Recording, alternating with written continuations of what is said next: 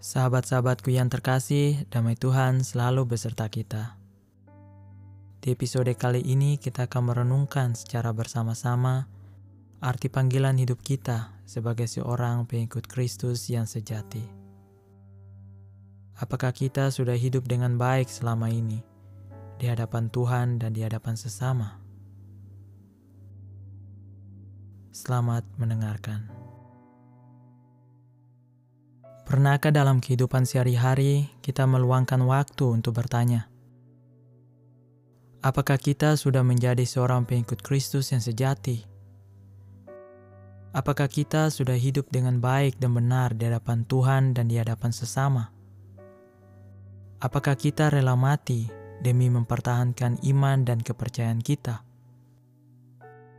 Pertanyaan-pertanyaan tersebut membantu kita untuk mengidentifikasikan keberadaan hati kita. Dalam Injil Matius pasal 5 ayat 20.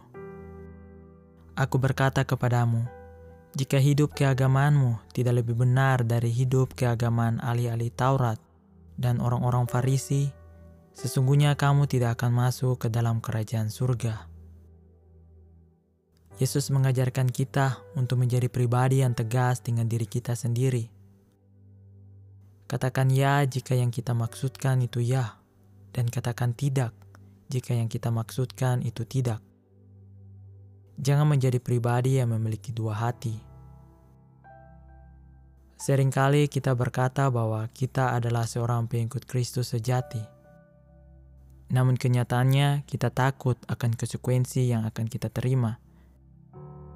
Eksistensi kita sebagai seorang manusia yang lemah memang pantas kita akui Terkadang kita lemah dalam mengambil sebuah keputusan, namun kelemahan tersebut tidak bisa mengontrol diri kita. Yesus telah mati di kayu salib agar kita memperoleh kehidupan dan berani mengatakan tidak akan tipu muslihat setan. Sampai kapan pun kita tidak akan bisa membalas kebaikan Tuhan yang telah memberikan dirinya di kayu salib melainkan satu hal yang sering kita lupa, ialah memikul salib penderitaan kita setiap harinya. Tuhan Yesus berkata, Pikulah salibmu dan ikutilah aku. Seorang bapak keluarga yang rela membanting tulang setiap harinya demi kebahagiaan anak-anaknya. Dan seorang ibu yang rela menahan sakit saat mengandung. Semua itu bukti bahwa cinta itu membutuhkan pengorbanan. Jangan berkata I love you kepada pasanganmu jika engkau masih menyimpan foto mantanmu. Jangan memanggil diri kita seorang pengikut Kristus jika hati kita jauh darinya dan masih takut berkorban demi kebahagiaan orang lain. Salib adalah lambang kemenangan ketika kita berada dalam kesulitan.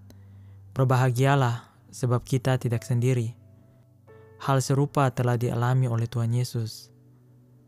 Mada Teresa berkata, love till hurt, atau mencintai sampai terluka. Sahabat-sahabatku, umat beriman yang terkasih, jangan mau dipanggil sebagai seorang Farisi atau seorang Kristen KTP, tetapi panggillah dirimu sebagai seorang pengikut Kristus yang sejati. Kita memang tak pernah tahu kapan kesulitan dalam kehidupan ini berakhir. Kapan iman kita akan kuat seperti bajai. Namun satu hal yang pasti, waktu Tuhan selalu yang terbaik. Oleh sebab itu, luangkanlah waktumu setiap harinya untuk berefleksi akan kebaikan Allah dalam kehidupan ini. Bersyukur atas kelebihan dan kekurangan dan setia memikul salib penderitaanmu setiap hari. Semoga melalui renungan singkat ini kita semua dikuatkan untuk berani menyangkal diri kita, memikul salib penderitaan kita, dan rela berkorban demi orang-orang yang kita cintai. Terima kasih sudah mendengar. Tuhan Yesus memberkati.